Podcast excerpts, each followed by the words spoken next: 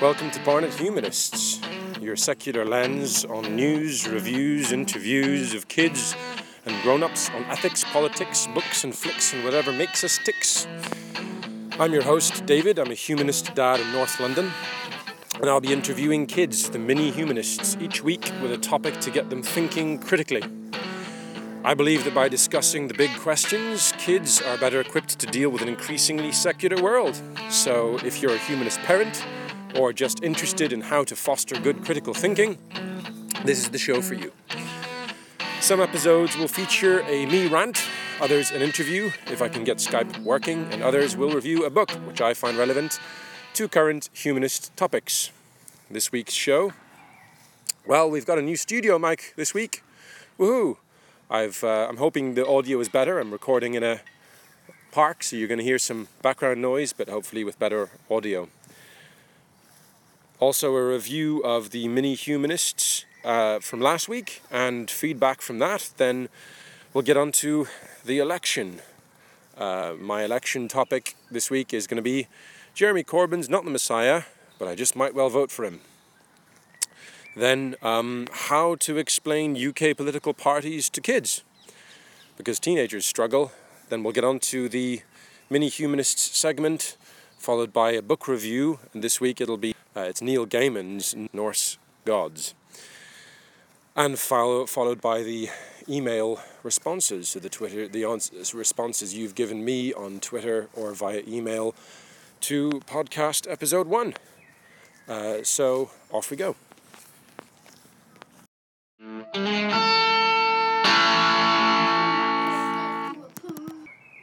So, the first point I'd like to get into is uh, just technical. I've got a new mic, hopefully, better audio.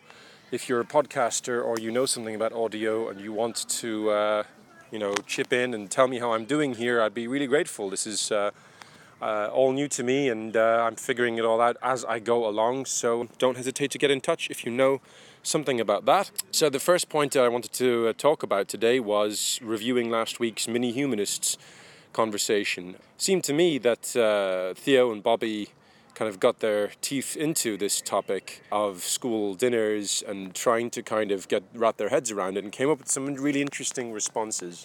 Thought it was interesting how Theo was kind of reacting out of like what's fair and what's unfair and like a little bit you know engaged by that. I try not to sort of you know influence him too much with my own views, but just try to sort of bring him that out of him. And the second thing was how um, I think it was Bobby who came up with the idea that the kids in school could pay a pound each for their lunch roll. The parents could pay a pound for kids' lunch that could go to something else, like uh, older people. It's just really creative, really interesting stuff for a five year old to come up with. It's you know better than some of the policies I'm seeing in some of the manifestos at the moment. So that's just the review of last week's mini humanists. This week they're going to be talking about some some different topics that's coming up. Uh, that's be that'll be the middle of the podcast. I'll try and get to that pretty soon if that's your main interest. Uh, but again, send some feedback. Let me know what you make of all these discussions. So my next point is a bit of a response to some of the feedback that I've got. One listener gave me feedback. Thank you, listener. You know who you are. That uh, really the, we might need a bit more context for the UK election for listeners who, especially who might be outside the UK. So I'm going to blend together two points. One was my views and how I want to vote, uh, and uh, you're free, completely free to disagree with me on this, but maybe uh, worth my two cents worth. And then uh, the other point was talking about politics to kids, something that I can understand that some parents don't want to do. I would like to do it, and I want your feedback. So, how am I going to vote in this election? Well, to me, it's pretty pretty interesting process off the back of the recent French election. The French have an election that happens happens in two rounds, two different tours, premier tour, second tour.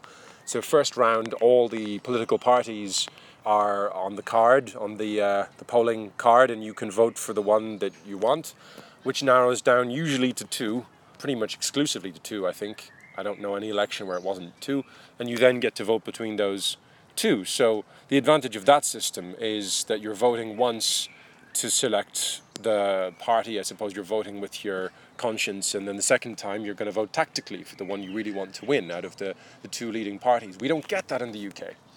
And I think that's a big uh, deal. Our, our parliamentary vote system means you effectively vote in the election for the party you want, but then you're voting for a number of seats, and the government, the party that gets the most seats becomes the government. And if there isn't a party that wins a majority of seats, they have to form a coalition. So, uh, what happened two elections ago was that the Lib Dems became the kingmakers, right? The conserv- neither Conservative nor Labour party had enough votes to make a majority in Parliament, and they had to go in with, go along with Lib Dems to make to make a coalition. That's the term. And uh, so that's how the Lib Dems ended up in coalition with the Conservatives two elections ago. So that could happen again, right? If things get close, it doesn't look very close. Looks like the Conservatives are going to win with a pretty big margin this time round. But you never know, right? Anything can still happen. Now, how does this come to me? Well, I live uh, in Barnet, like the title of the podcast suggests. And in Barnet, it seems like in my constituency, a vote for the Lib Dems, which would be my party of choice if I'm honest, would be a wasted vote. That tactically, it's far better to vote Labour. And again, back to my earlier point, unlike the French elections, I don't have the option of voting two times. I have to vote the first time round, and if the Lib Dems can't win, I've got to vote Labour. Uh, and I'm frankly not a fan of Corbyn. I don't find him very credible. I don't think he brings anything very fresh from what Labour used to do in the 1970s and 80s. I think he is a better alternative at the moment than the Conservatives, who are trashing the NHS and trashing education, and effectively their entire government policy seems to rely on how you take money from people who need it in order to uh, finance large economic organizations. I think it's a real mess what they're doing, but um, yeah, I'm not a huge fan of Corbyn either, but I might have to vote for him, so there you go.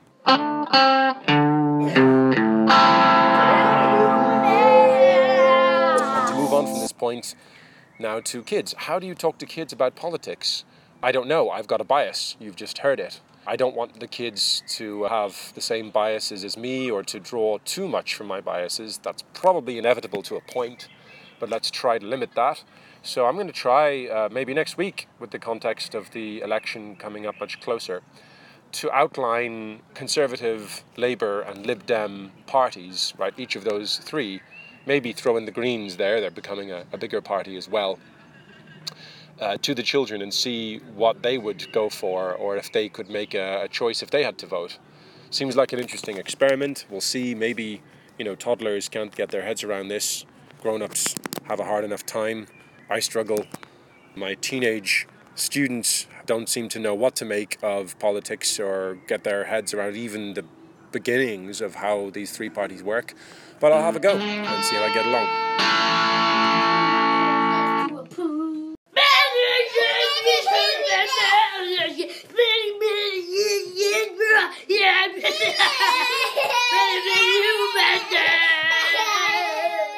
Well, so the, this is our mini humanists segment, and we were going to start with the question which was how much should the government be allowed to know about our lives? Do you, do you know what the government is, guys?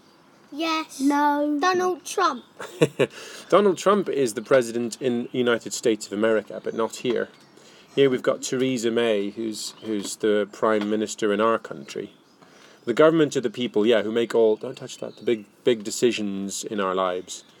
And want to hold it. you want to hold it? Yeah? It's all right, yeah, you can hold it. So, do you think the government should be allowed to, to read my emails from my computer? No. No? Yeah. why, do, why do you think say no, Theo? Not too personal. It's too personal, yeah, because they could know a lot of things about my life, couldn't they? And they can put it onto the internet and the naughty people can know about it. I think some naughty people could Because know. Donald Trump is kind of a. Maybe they'll do that. Hmm. What? Why did you say no, Bobby? What do you think? I don't know.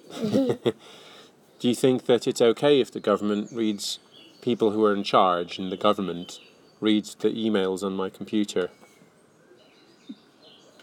Mm, we don't know. Well, I can give you maybe one good reason for that, which is that some people think that it's the best way for us to stop really bad criminals from committing crimes. So if we can find, if we can read their emails, uh, we might be able to find out that they're going to commit a crime, like because then Donald then he can tell that you're you're looking on the internet about you and about Yeah. things. You might have sent an email to somebody saying, I'm going to go steal a car, right? And then the police can catch you before you steal the car. So now do you think it's a good idea that the government can read our emails? Yeah, yeah. So, or, It's hard, isn't it, though? all the per, or that person could leave like a piece of paper saying yeah. saying Because your you name. can know someone else's Ah. ne- And- email if they know your email. Oh, their name. But the thing is, Bobby, that most of the time, like when I'm when I'm uh, contacting my friends now, I usually send them a text message from my phone, don't I? I don't usually write on paper. So that's why some people think that the government should be allowed to see the text messages on people's phones and their emails. and their bum. and if they're not going to be naughty, then then they shouldn't mind, right? Well, let's let's just ask one more question. Um, Yeah, yeah. so Theo was just watching uh, children's news on Newsround. Yes, And Baba. CBBC. Yeah. Yeah. And what was it about again? What was it about? It was about rubbish going into the sea. Yeah, that's right. There was a lot of plastic in the sea, and where was it ending up? Um, in pe- on animals. Yeah, there was, so there was a desert island. It's an island where nobody lives. There's a lot of like people's rubbish that washes up from the sea there. And Yeah. animals live there, like seagulls, Yeah. and they can get trapped into nets and rubbish. Don't forget starfish. Starfish. And what do you think we should do about that? Do you hmm. think that that's not our problem because nobody's really living there? I got an idea. It Yeah. is good. It is good. someone it is could- good. Well, let, let's hear Bobby's idea. Someone could swim to that island and then take all the rubbish away and swim back. Do you think one person could swim all the way I across think the they- ocean? Animals should should be uh, that. I think they should take all of it away Yeah. Or because And animals are quite good. Actually, boat. good for us. Mm. if They, they, act- could they take actually make a our boat. lives Yeah. good. I think. You think animals make our lives Or better? maybe we Yeah. could, that someone could take a pirate ship. well, they were showing uh, that there were some scientists. And Arsenal won. That's right, Arsenal won this week. That was on the news too. But about the about the plastic, they said that there were some scientists who were going to build a great big barrier to try and catch all the plastic rubbish. What's a barrier? Barrier is like a sort of wall under the sea. It's a gi- It's like a giant barrier under the sea. Yeah. That that it's like a giant magnet that's Hmm. taking all of the rubbish and sticking onto it. Yeah, and in some places, like I think in Singapore, they've made built an island for people to live on, using plastic rubbish from the sea. Maybe they can use that rubbish. Do you think? Do you think that's a good idea? Yeah, yeah, yeah, yeah, yeah. You could live on a plastic island. Nah. Yeah, there are people who live on them. It's true. it would just all fall down. Yeah, but not if it's packed really, really, really tight. Okay, I think that's quite a long chat now. Bye bye, silly old bye. And say bye bye to the audience. Say Bye, poo poo pants poo. Bye. bye. Yeah. So I'm going Yeah, to to review um, Neil Gaiman's Norse mythology now. The book of the week, if you will. For starters, what a stunning cover. Beautiful hardback book. It's a book for keeps. Norse mythology, it's kind of what it says on the tin. It, it sort of it's a compilation of stories from Norse mythology. A, a brilliantly written one, I think. Uh, it's kind of quite a hard balance to get in this this uh, genre of writing of sort of high fantasy. But yeah, it, it sort of traces a number of Norse gods. You've got opening chapters that sort of introduce you. The first chapter after the introduction is called the Players, so it introduces you to the the different Norse gods. Uh, I suppose Neil Gaiman's assuming that uh, the English speaking audience isn't really familiar with those gods. And then you've got uh, the first Two stories after that are sort of creation myths.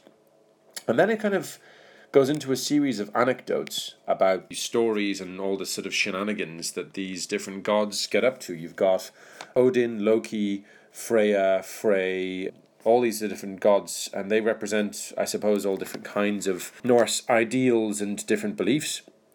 I should really zoom out a little bit to Neil Gaiman before getting back into the the book here and my views of it. So Neil Gaiman is he's quite a prolific fantasy writer. He's written a number of children's stories that I've come across. I haven't done any of these with the kids yet, probably should do.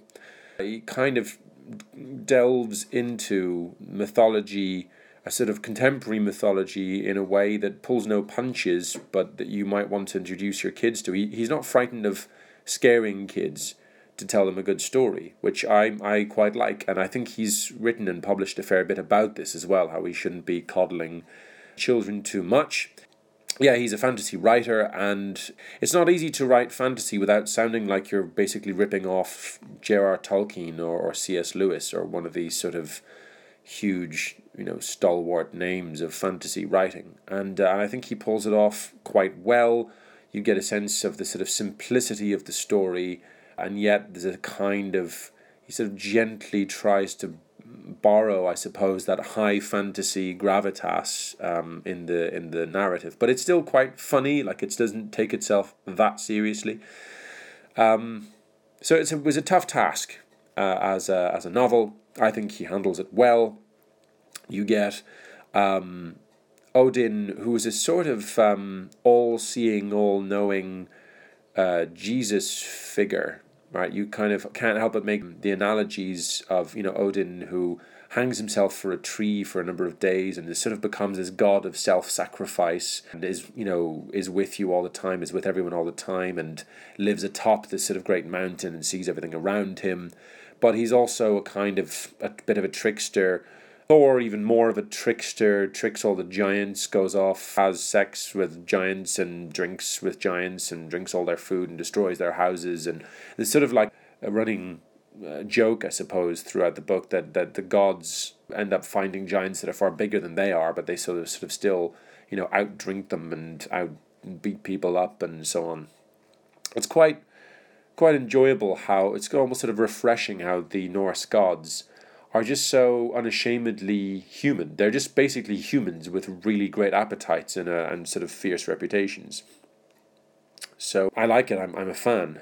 Loki is sort of the, the great trickster god, Thor's brother. He's uh, constantly sort of trying to dodge and duck and dive and, and get around uh, all the different problems. And to, to quote Stephen Fry, Fry was interviewed not so long ago on, on Irish TV uh, and after lambasting the God of Christianity, sort of says, I would have more truck with gods, the Greek gods who were, quote, according to Fry, human in their appetites, unquote. and so I think Fry's sort of idea of the, the Greek gods as being very human in their appetites, right? They don't pretend to be good and kind and whatever. They are cruel, nasty, uh, vindictive, and play tricks on each other and, and this kind of thing. Well, the Norse gods are in this in Neil Gaiman's book are very much like that. Um, so it's it's pretty clear, I suppose, as you read that um, that these are myths about how the Norse cultures uh, understood their world, uh, how their landscape was shaped as it was, why it's dangerous. I suppose how you know the gods go crashing about the place and causing all kinds of havoc, and so you get volcanic eruptions and it's that kind of creation story that you get with these um, the, these uh, tales. But they're um, they're written in a, in, in quite an endearing way. I think you start to kind of see these gods as a rabble, a sort of gang of miscreants who are whose stories are sort of funny and that you might tell over a drink. Surprisingly self-reflective. There's a chapter that deals with why the gift of poetry was given to writers by the gods, and some poetry is really not very good. And, and he uses a four letter word to describe that a number of times, which I I'm not going to use in a in a podcast with the without the uh, explicit rating. So it's kind of self reflective. I think Gaiman is sort of joking about how bad poetry works and by extension bad writing. I think you could read these stories with an older child, maybe uh, from about eight nine, depending on how precocious they are. I think it's a, it would be it would be a great way of of giving a sense how many different kinds of gods used to be believed in. Uh, you know, these were gods that were once in very good standing, and would have a child both so learn a thing or two about a culture they don't know about Norse culture, but also perhaps you know question question the sort of monolithic interpretations of a single monotheistic god in Western culture. That's a little bonus if you were to read it with your kids. But Gaiman doesn't seem to be particularly um, interested in in uh, I suppose a view of what gods are should be or religion. They just are what they are, and, and he wants to tell a good story. To to wrap up, this I think this book gives a really great sense that gods were made by people to account for the lives of those people. They're pretty clearly sort of exaggerated forms of humans, and they're fun stories. Rather a good book, pretty interesting in terms of understanding religion and culture and Norse ideas and ideals. I really recommend it. So there you go. We're going to wrap it up now.